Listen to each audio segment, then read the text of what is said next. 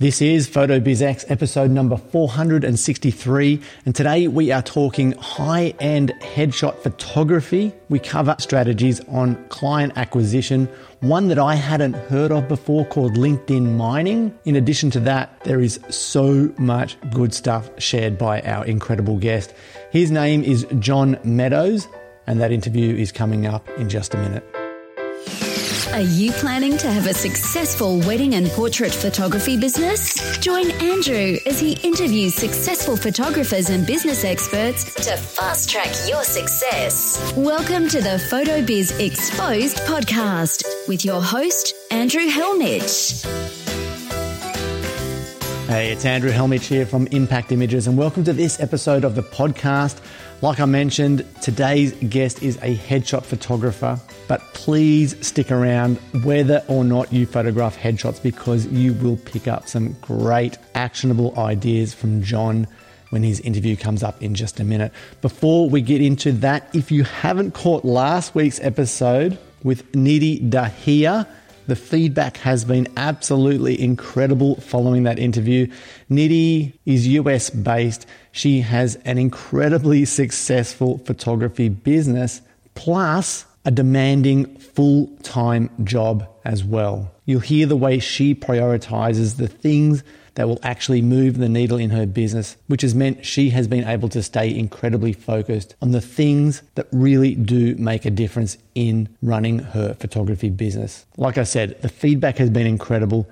Get back and have a listen to that one if you haven't heard it. But be prepared. This is a warning. Be prepared to feel like you are underachieving if you do go back and have a listen to Nidhi. You're listening to Photo Biz Exposed with your host, Andrew Hellmich. Okay, we are going to jump into this interview with John Meadows in just a second. If you are hearing this announcement, it does mean you are listening to the free version of the podcast. Now, what that means is you won't hear the full interview today with John. I am saving a large portion of the second half for premium members only. So if you are loving what John shares in the first half of this interview and you'd like to access the full interview, you can do that for as little as $1 with a 30 day trial membership. More details on that are over at photobizx.com forward slash try. Welcome to another great eye for business. It's time for Andrew's special guest. Today's guest is a headshot photographer based in Washington, D.C., in the US.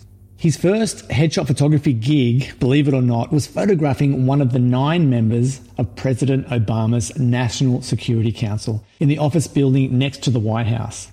And yes, I was told he was also given a little tour of the press room and the Oval Office on that day as well.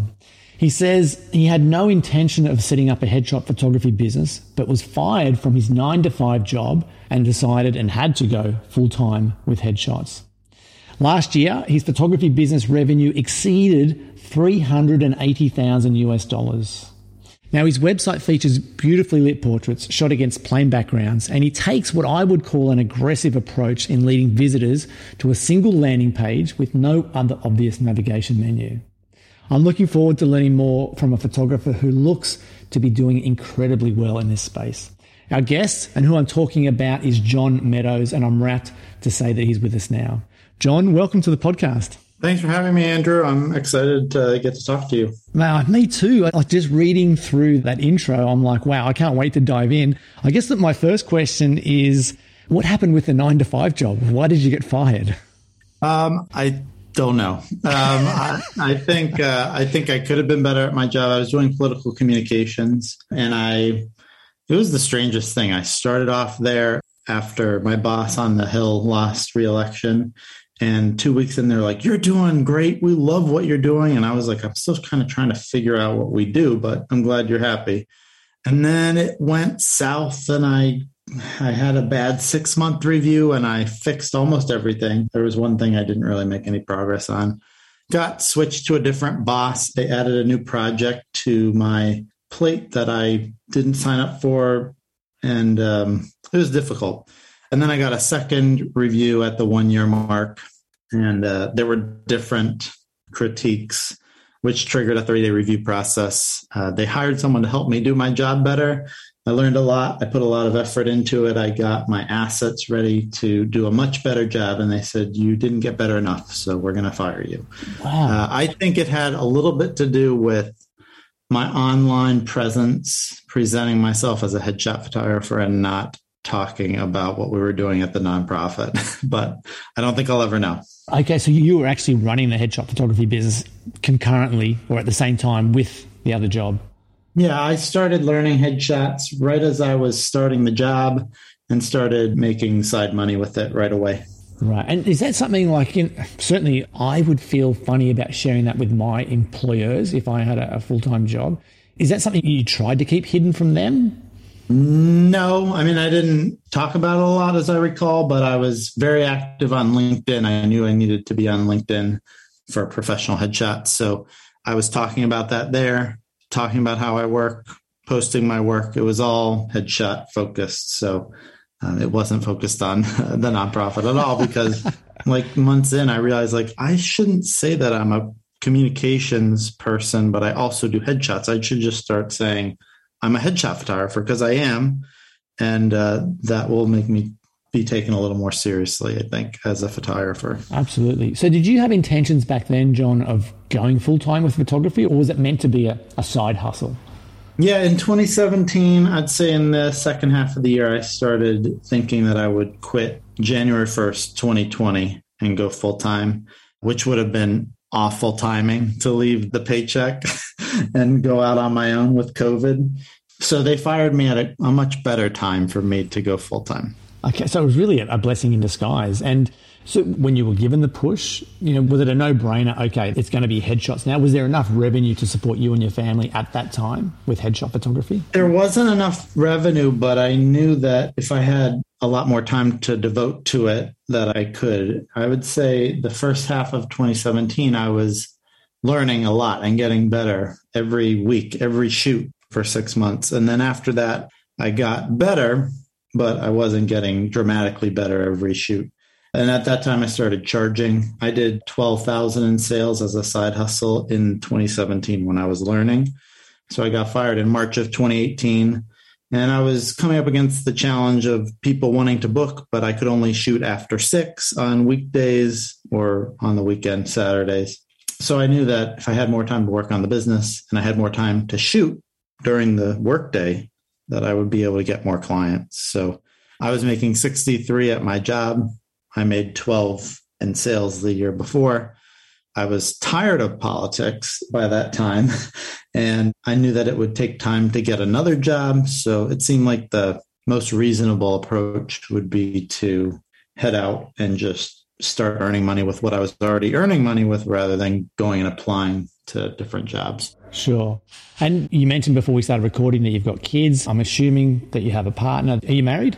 Yes. My wife, Katie, mainly uh, focuses on taking care of the kids. Three kids under five. It's a challenge. I also mentioned we're doing a kitchen renovation, so we have no kitchen. We got like card tables and camping, cooking gear that we're using right now. We bought a grill for the backyard. So it's a lot going on right now in our house. So she helps me be able to work on the business. Cool. So just let me take you back to, you know, when you got laid off, like you said, you've got three kids, you've got Katie there. Did you guys have a discussion about, okay, should it be headshots full time? Do we dive in and take a risk with this? Or did you consider another job as well? We didn't really consider another job. It was actually decent timing it just seemed like, you know, if you can do 12 part time, then you can do 68, which is what I ended up with in 2018 if you're full time. I just knew that I was gaining momentum. People were happy with the headshots. I was getting better. I was quickly raising my prices.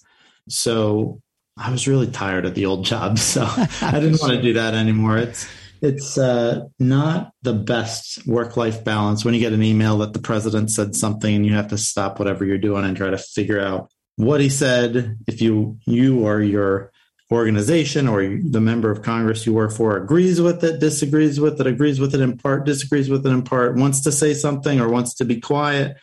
Um, now I get those emails and I'm like, okay, cool. I'm going back to what I was doing. so good.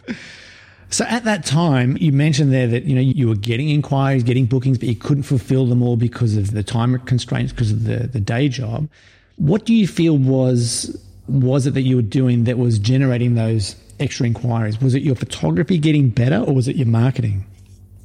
I would say it was uh, my photography was getting better, but I would say it was in the beginning. It was just having more work to show. I think for me, what I offer is very consistent and people know what they're going to get when they come to me. It's not, uh, if they have special requests, we can try to, you know, do a different background or do a looser crop, but they know what they're coming for. And so in the beginning, I was just able to show a consistency when I shot my seventh person that it was like the six before it. So I think it was that. A lot of more of my business was coming from friends or connections like that I actually knew, not LinkedIn in the beginning. So I think it was talking about it. I talked about a lot and just having those friends and and it actually makes sense because I've noticed on LinkedIn I do this thing called LinkedIn mining now, which is when I post a picture of someone, a client, I tag them, I let them know that I've tagged them. I ask them to like or comment. They like or comment, and it shows to their network, like 10% of their network probably.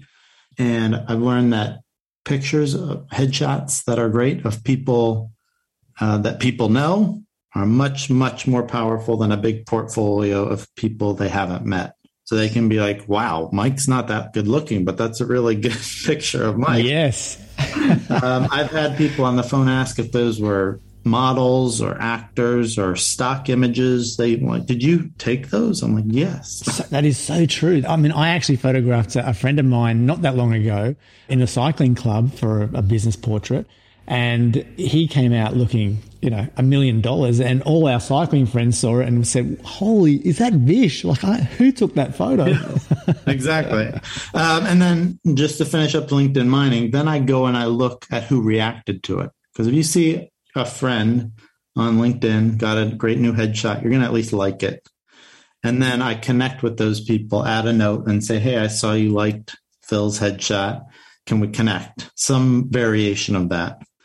And, you know, if I do that to 100 people, a couple people write back and be like, oh, I was actually wondering if I could work with you and how, how does this work? Like, it was really great. I'm interested. Or even I'll be interested in the summer and I put them in my CRM and I follow up and I convert a, a, decent number of those sorts of connections. This is awesome, John. So just tell me, is this what you were doing or is this what you're doing now?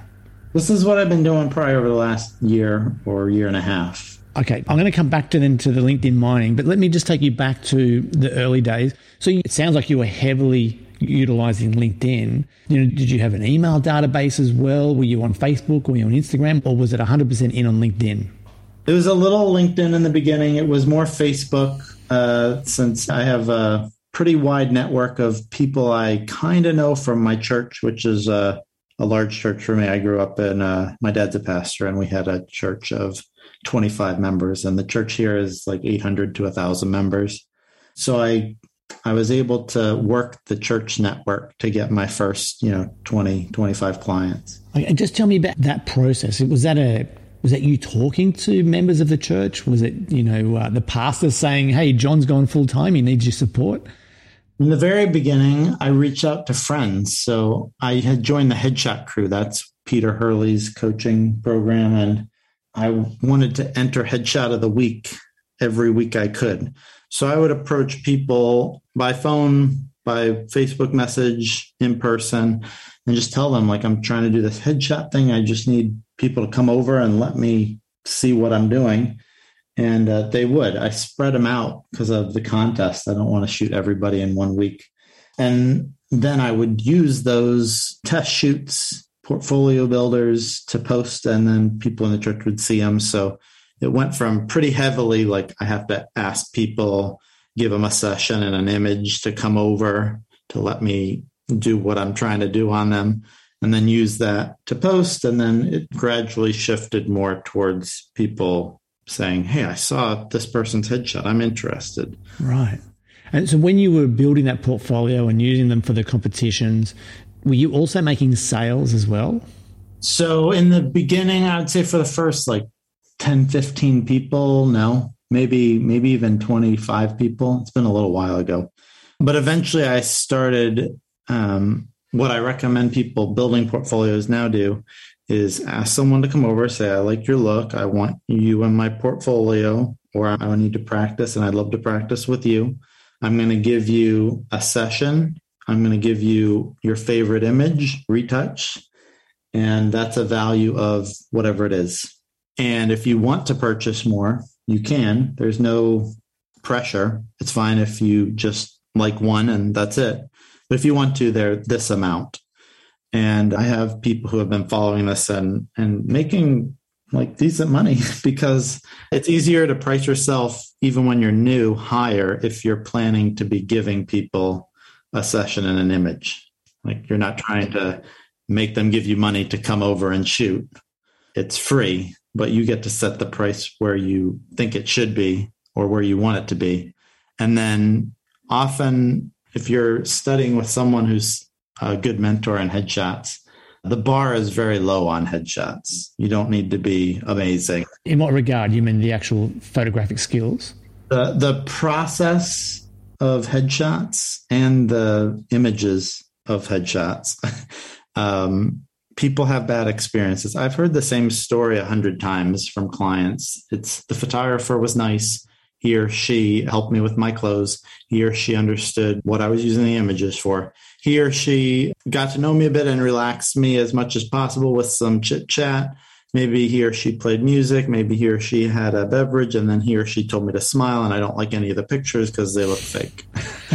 um, like so good until the end. And so people that come into me maybe have had 10 headshot sessions in their lives. They don't like any of them, really. I have people come in and be like, the last headshot I had was two years ago, and I never posted any of them anywhere. I don't want the, I, I like my car selfie better than that. So you don't have to be the world's best headshot photographer to be much better than people have had in their last six experiences trying to get some headshots. So if your experience is good, decent, above average, people are going to be blown away and they will buy extra images. It's my point. Sure. But what it sounds to me like is that last little minute part of the process. That's the part that most photographers aren't getting. They're not getting the client to pose naturally or in a way that appeals to the client. Why are they going so wrong with that as photographers? I think a lot of photographers are worried about the technical photography aspects, whether the lighting ratio is right or whether the even better than that is like is the lighting on the face good? The lighting on the face is good. Wow look what i did with the light.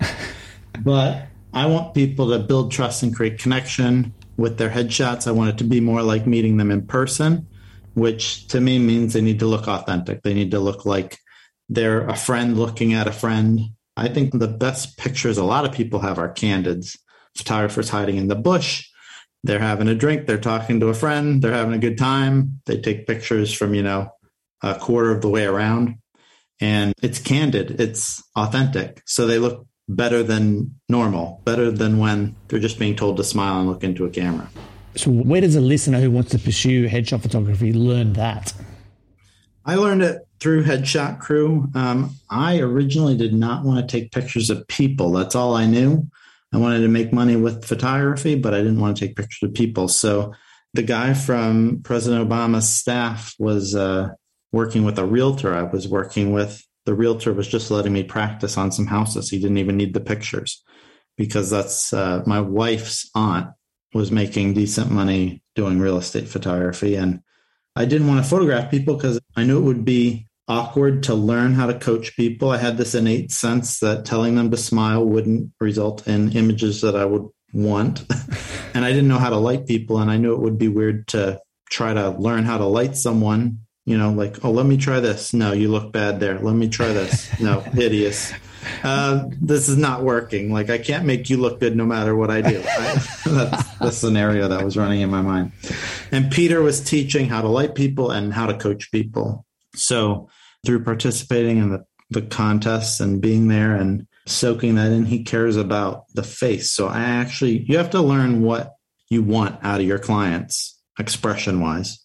You have to be very good at reading faces, knowing what they do. One of the best compliments I've gotten was from a veterans headshot event. And the woman contacted me later. She was interested in a group headshot session for her company, but she said, I've never seen my husband in a picture look like my husband. And it was obviously that's good for the photo. That's great. But what was cool to me, even more than that, maybe, was that I didn't know the guy. I spent five minutes with him, but I have studied the human face. I know how the face works authentically when it's on the friendly side of things. So I coached him to do the things that he does with his face, which is what he does with his face the rest of the time. So he looked like himself. Right. I love that. I love that. So you've gone on from what you've learned with Peter and his group to educate yourself even more by the sound of it. His teaching is so influential, but it was that combined with really like obsession with it. I couldn't walk by people in the mall without, I would see what their headshot would look like with me and what their expression like. I couldn't help it. It was, I've gotten over that. I don't do that anymore.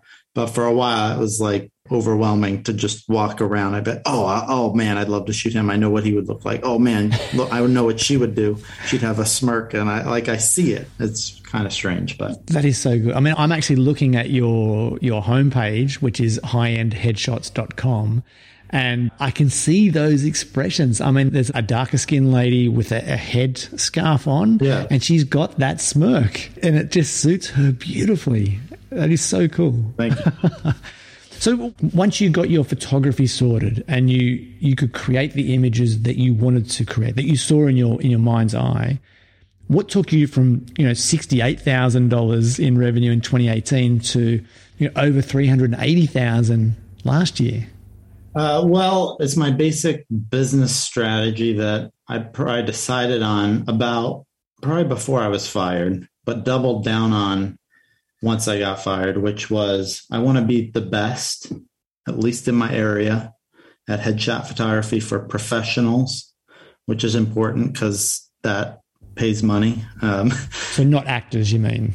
Yeah, professionals have money usually and are looking for raises or promotions or other jobs that are paying, you know, 50,000, 100,000, 150,000 more than what they have now. So there's the often the financial ability to pay and a payoff, financial payoff. They're not just buying these images because they make them feel good and wow, that's really authentic. It is a marketing tool to make more money. And that's how I sell it. But I wanted to be the best. And if you're the best, you might as well be the most expensive, right? That makes sense. Sure. so, so those were my two goals to be on the upper right hand corner of the graph of quality of work for headshots and expense. So I was constantly raising my prices. In the beginning, my first headshot session that I got a client for myself, the second client that I shot, I guess, was $75 for an unlimited session, unlimited changes of clothes, and it included five retouched images. Not the most expensive. I really regretted that when I realized that the five images he chose all included a bunch of tiny little hairs on his forehead because he got a haircut on the way to my apartment. oh gosh! Uh, so it took forever, and it was you know fifteen bucks, a, fifteen bucks an image. Uh, but he was like, he wrote a review for me on Google that I got started early, and he said this guy knows light and he knows people. I really love my headshots, so I, I think I went to like one twenty five for four images the next shoot, and like my tenth client it was 250 i think for the session and two images. This is in my apartment. Had to move all the furniture to the side. And he walked in and we shot some and we were reviewing images and he said you know i'd pay a lot more for this if it had been a lot more. He's like i'm not going to pay a lot more now but uh, this is worth more than 250 i was like okay uh, i'm going to raise my prices again. If the client tells you to raise your prices raise your prices. So i kept pursuing this and you asked uh, how I got from 68 to 380. Well, I went 12,000 first year as a side hustle, 68,000 three quarters of the year full time. Then I jumped up to 122. Then 60% of my income in 2019 was groups. in 2020, people stopped being in groups. so yes. I stopped doing the group headshots.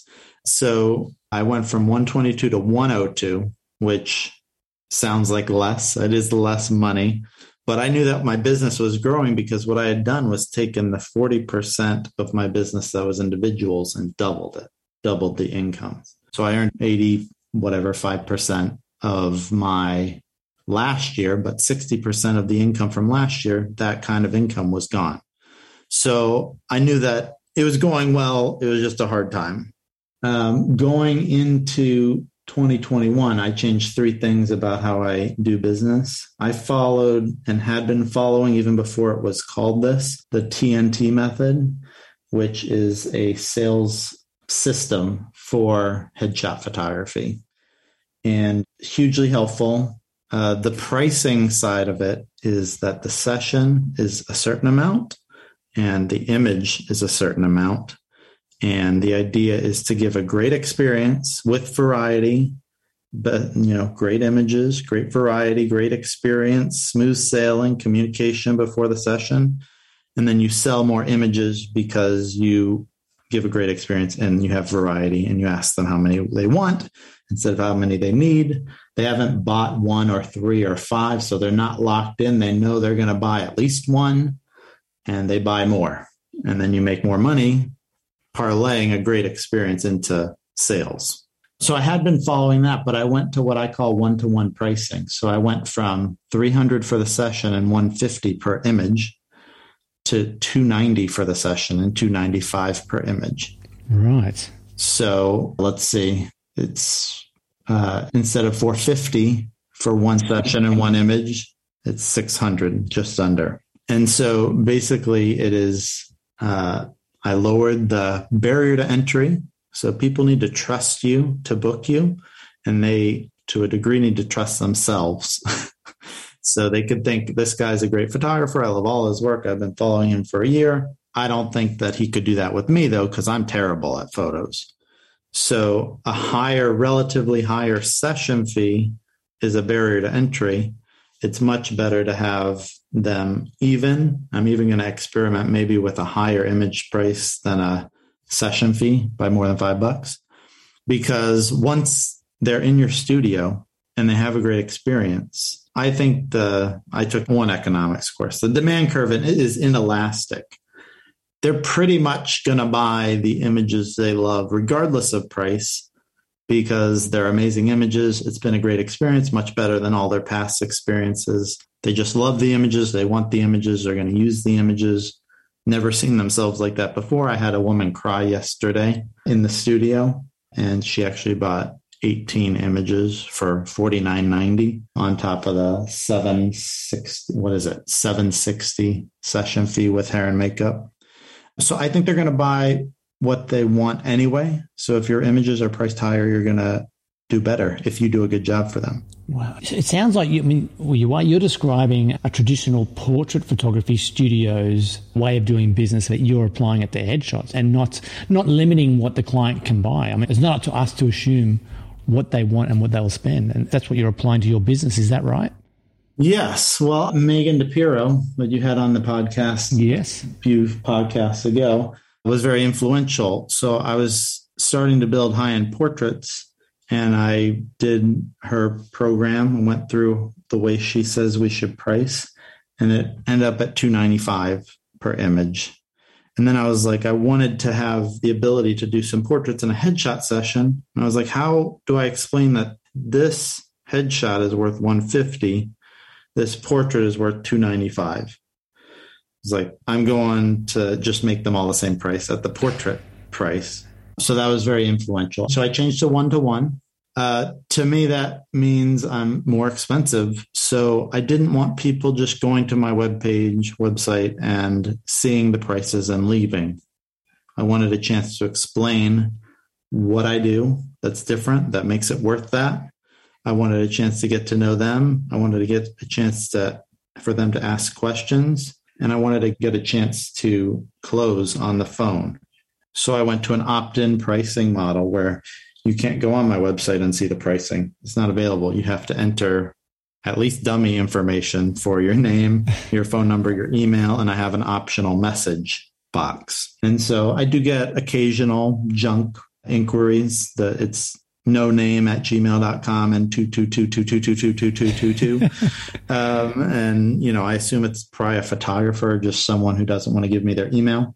But most of my inquiries have that information and they often fill out the message. You know, I'm getting a new job. I need this by this date, or I just lost 70 pounds, or I'm applying to my residency or whatever. You get valuable information. So I call them immediately. So, John, just let me ask you one thing here. So, if someone enters in dummy information, they don't see the prices, do they? Because it, it goes to their email.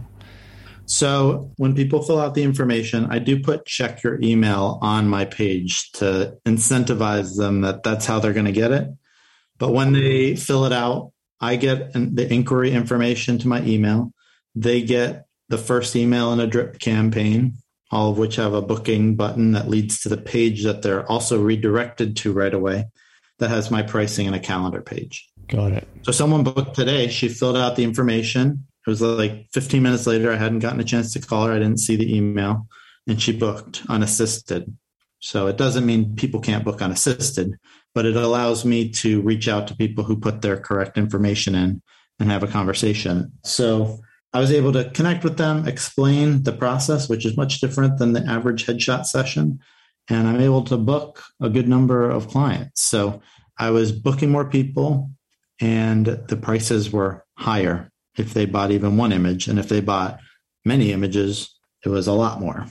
The third thing I changed was collections. And this comes from Megan's portraits model. That's where I learned it, at least. So one to one pricing and TNT means that they haven't bought images, they're open to whatever. It basically keeps there from being a ceiling. Like I already bought three, I'm just going to get three. I've spent all the money I need to spend on headshots, three will be plenty. And then they come in and maybe they'll buy a fourth, but maybe they'll just stick with three because that's what they were planning. They don't want to spend any more money. Collections kind of raises the floor. So I have special pricing for 6, 12, and 18 images. To me, this is enabled by a higher image price. If I were $50 an image, I can't offer 10 for the price of 8 or 100 bucks off 15 images or whatever. But I'm I'm fine with selling 6 images for 340 instead of 365 an image for four. Absolutely, yes. yes. So I have a collection of six that is, I think it's $200 off. My images now are 365. So it's less than an image off. And then it gets to be a bit more. 12 is 3690 right now. 18 is 4990.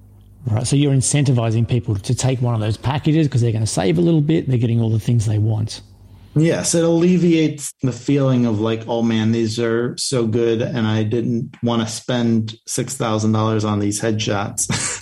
um, so it's a little little bonus, and I present it as such. I think it's very important that I print it out on a nice. Uh, it's a half piece of paper.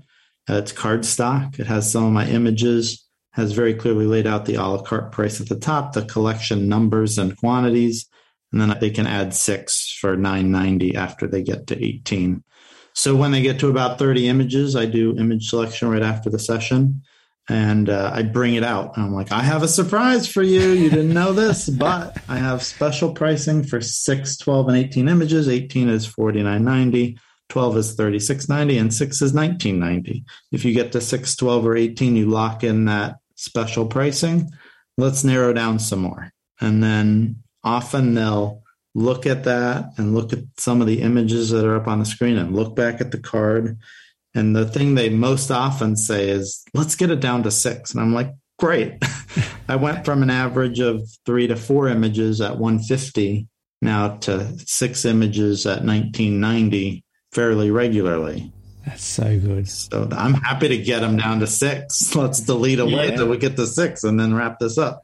So what happens if they you know get down to seven? They get the package price plus one at the a la carte pricing. That's right, and sometimes I do explain that. But yeah, you, they lock in the six and then they pay a la carte until they get to the next collection. Got it, got it. And what kind of software are you using as a headshot photographer to show these galleries after a session? I use Capture One to tether into, and then it's a great way to either I have them say yes or no, and we talk about the images if they want as we go through. But they say yes, it becomes a one star. They say no, it's deleted. Then we look at the one stars until they don't want to delete any more images. Got it. Okay. John, so what I'm unsure about is when I look at your website and your galleries, there is, like you said, there's, there's a certain look that you have to your images, but you must be creating quite a bit of variety that we're not seeing on the website for your clients, or are they just picking up on little nuances that they like, so they want to have all the images?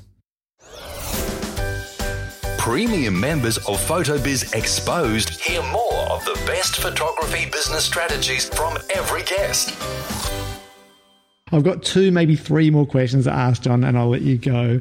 You mentioned objections. So I'm guessing that the main one that the listener might experience is, you know, whoa, that's more than I thought. Or wow, that's $785. Or wow, I wasn't expecting it to be that much. Do you let them go at that point or do you answer that objection? No, I answer that objection. So I like it the most when they say, "Oh, that's expensive," and I say, "Yep." you want to know why? You know, I'm cool with being the most expensive, so it's not a surprise. It is expensive, but I go into facial expression coaching. Sometimes I'll ask if they like their past headshots that were more reasonably priced, and they never do. so it's explaining the process to them, and uh, you know, some are like, "Yeah, I just I was wanting to spend. I had a guy tell me he wanted to spend about sixty dollars. It's like, well, I don't think we're gonna figure out a way to work together, going from sixty to seven twenty-five. So I'm comfortable with people not booking because it's not what they're looking for. It's not something they value. But I don't let you know that's that's a lot of money hold me back. I love that. Do you actually help other photographers with this stuff as well? Yes, thank you. I have a coaching program on Facebook. It's named after my book, Making Bank with Photography. It's on my profile, so you can find it there if you can't find it in search. It's uh, almost 800 strong. And uh, really, what I'm doing with the Facebook group is sharing an inside look into my business. I share weekly updates about how many sessions I booked, how many images people bought, I'm actually I'm in Virginia, so it's a one party consent recording phone calls state. So I actually have just uh, recorded two successful sales calls, and I'm going to be posting those. So in Virginia, there's a law that says you can record a conversation on the phone. Is that what you mean? Yeah, as long as one person consents, including the person on the call. Well, that's you. yeah, I consent. Um, obviously, I, I'm going to take out any credit card information and names and stuff. So it'll be pretty anonymous. But um, I'm going to share stuff like that. I share, you know, this stupid thing happened. I made a mistake and this happened. It was a slow week. And I obviously share the, the high points as well. But that's what I'm doing on the Facebook page. I have a monthly program that people could join if they want to have group calls with me. I coach people, a few people for the course of a year one week at a time. Every week we have a call and we work on their business. Um, it's heavily headshot photography focused, but I think there's something for everybody in there. That is awesome. John, I'm going to add links in the show notes, obviously, to your group, which is John Meadows Making Bank with Photography. I'll add a link to that, to your book, which you mentioned we haven't really talked about, um, to your LinkedIn profile, and obviously where people can find you online and your website. Um, you've been amazing, John. It's been so good to talk to you. I just, I just want to ask you one last thing because you shared something with me before we hit record that you were able to do for your parents that you thought would never happen. Can you just share that with the listener? Yeah. So as I was, I was a year and a half ago, I was talking to my dad. I, I share a lot about my business with my parents. Originally, it was to make them less concerned about me, and now it's just to impress them basically. uh, but I was saying, I want to make a million in a year. And when I make a million in a year, I'm going to buy a McLaren sports car for myself. And dad said, Well, that's cool. That's cool for you. I would want a Mercedes. Um, but I get that you're younger and you want the McLaren. And I decided right then, I'm going to buy my dad a Mercedes before I buy anything for me. So we bought them a Mercedes GLC. We designed it in December. It was shipped over let's see, a few weeks ago. And we went to New Hampshire and picked it up with them. Dad added almost every option available. And uh, it came out to $60,000 with the extended warranty. And it was probably the most meaningful purchase I've ever made. My dad was an electrical engineer, gave up that kind of salary to become a pastor of the small church I mentioned. And uh, my mom did daycare and home, stayed home with us, took care of a kid like long term, a couple years until they went to preschool. She told me this trip that she was making $5 an hour and um, they sacrificed to put me in a good school, homeschooled through 10th, put me in a great school in 11th grade. It changed my life, led me to a career or a short stint in law, a short career in politics, and and led me to my wife and my kids and photography. Actually, my mom told me I might be good at photography before I even thought about making money with photography. So it's all related to what they did for me. So it was amazing to give them that. Incredible. So, so good. What, what a special, special moment. And, and to be able to do that for your parents is incredible. Did you document any of this or is this something you just kept to yourself? And your family? Uh, I have uh, I have the video that my wife took when I told them that we were gonna buy them a Mercedes. We took them to the dealership blindfolded. Uh, my mom thought we might be going to look at ice sculptures. My dad thought we might be going to like a bookstore to buy like two hundred dollars of books for him. he reads a lot, and and we have where they open their eyes and it was shot. Like what are what are we doing here? so I have that. Wow. Is it online anywhere or is that you've got that for yourself? I haven't posted that yet, but I will. And then I posted some B roll with music of the car and I have some video of them like getting the car, pictures of them at the car, stuff like that. Unreal. Well, please, please let me know when you decide to share those online, and I'll link to those from the show notes because I know the listener will be love to see those as much as I would. Um, John, again, thank you so much for your time. Thanks for sharing everything you have. You've been amazing. Congratulations on your success, and I can't wait to follow along and hear more in the future.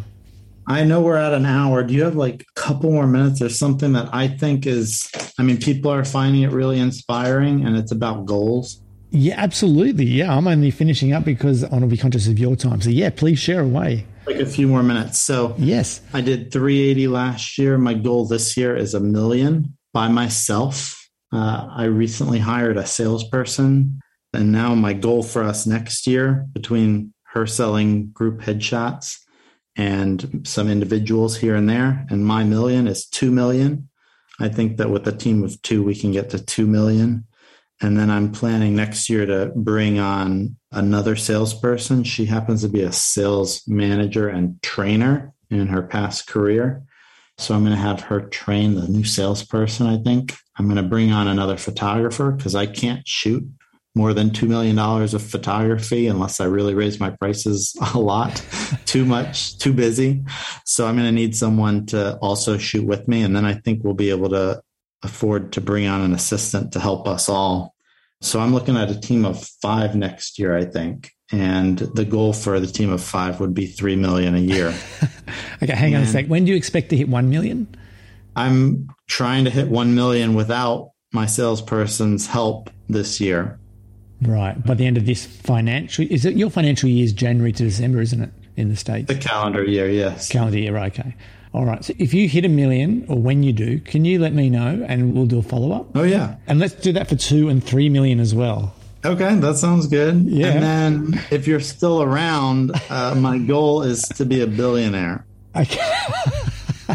From headshots. All right. Well, I would love to be able to record that interview. So if you make 3 million a year as a photographer or anything and your expenses are fairly low, I imagine that expenses will probably be 200,000 200,000 or so for the salesperson doing a million and a half, 250 and then 100 and 100 150 for the second salesperson doing the last million.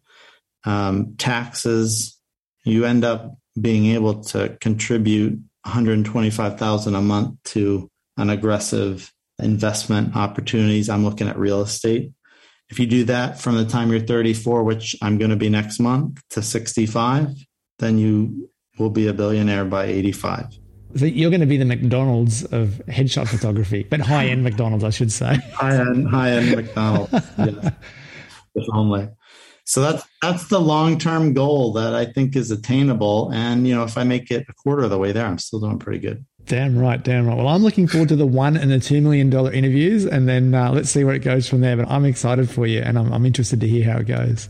That sounds good. Thank you so much. Thanks, John. All right, have a good one. Hope you enjoyed that interview with John as much as I did. John, if you are listening again, mate, thank you so much for coming on, for sharing everything you did. I'm looking forward to hearing how things progress and all about you achieving the incredible goals that you've set yourself. So please keep in touch and let us know how that all plays out. For you, the listener, I do hope there were a ton of takeaways from what John had to share.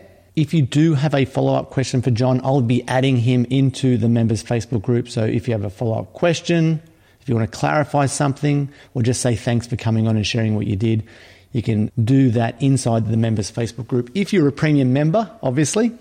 Uh, if you are not a premium member, there is a comments section at the bottom of the show notes for this episode. They are at photobizx.com forward slash 463. Now, in those show notes, in addition to the comments section at the bottom, where you can post any questions you might have to John, I'll make sure he sees those. I've also got links to anything and everything he mentioned. I've got examples of his fantastic work. It's all there in that one spot on the show notes page, including links to the video that John recorded when he was able to gift his parents, his dad in particular, a brand new car. So check out the links in the show notes. You can also find links to John's website, his social media profiles, and of course, his Facebook group, Making Bank with Photography. That is it for this episode of the podcast. I hope you have an incredibly successful, fun, and fulfilling week ahead, no matter where you are in the world. Please stay safe, healthy, and well, and I'll be back next week with another interview. Bye for now. If you have enjoyed this episode, head to photobizx.com. Join the conversation, leave a comment, and share your thoughts on the interview with Andrew and today's special guest.